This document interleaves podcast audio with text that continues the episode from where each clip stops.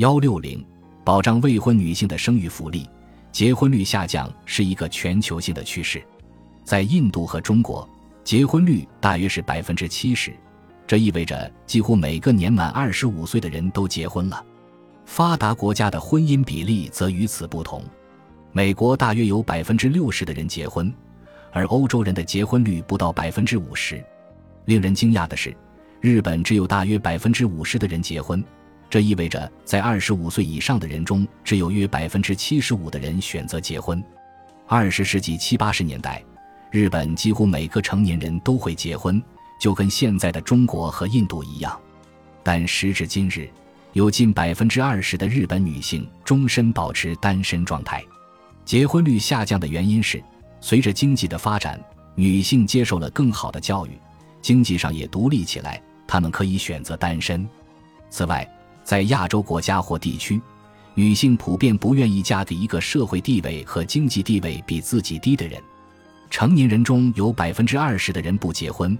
这是日本低生育率的主要原因。假设只有结了婚的女性才生育孩子，那么即使已婚妇女的生育水平是二，则生育率也仅为二乘，等于一点六。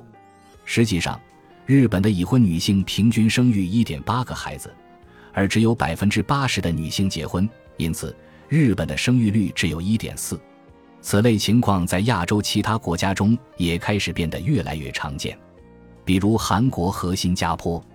而中国的富裕城市也出现了结婚率不断下降的情况。结婚率低是亚洲国家生育率低下的主要原因之一，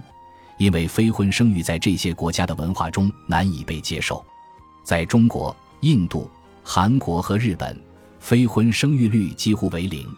相比之下，这对欧洲和北美国家来说却不是一个问题，因为在那些国家中，非婚生育已经变得相当普遍。图二十二杠五显示了非婚女性的生育率占各自国家总生育率的比例。在图中，黑色条代表一九八零年时的百分比，灰色条代表二零零七年时的百分比。我们可以明显看出，在过去的近三十年中，非婚妈妈的数量迅速增加。尤其是在欧洲西部和北部的国家中，如瑞典、挪威、冰岛、法国、丹麦等，在这些国家中，来自非传统家庭的孩子在文化上可以被接受，并且可以接受良好的教育，就像其他孩子一样。一些非婚生育的家庭也有一位父亲和母亲生活在一起，就像传统的家庭一样。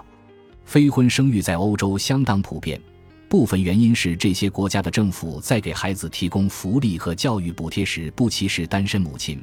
使得单身女性更容易抚养孩子。法国政府为了鼓励生育，在社会福利层面，不管是婚生还是非婚生，都能得到同样的家庭补助。生育的孩子越多，补助也越多。在财产继承方面，法国民法典规定，婚生子女与非婚生子女享有完全同等的权利。这在一定程度上促成了这些国家的高生育率。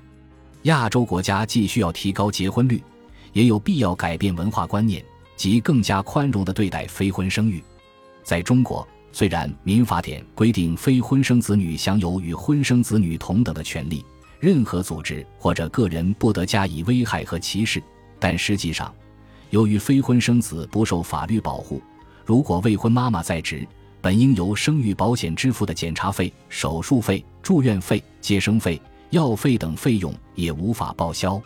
很多地方规定，新生儿上户口需要向公安部门提供出生证明、结婚证等相关资料。未婚妈妈或者离异后生育的女性，因为没有结婚证，也就无法在孩子出生后为其办理户口。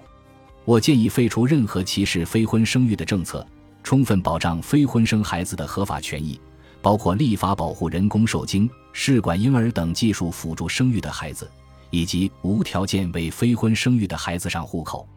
我并非鼓励非婚生育，而是认为那些有能力和意愿去独立抚养小孩的女性，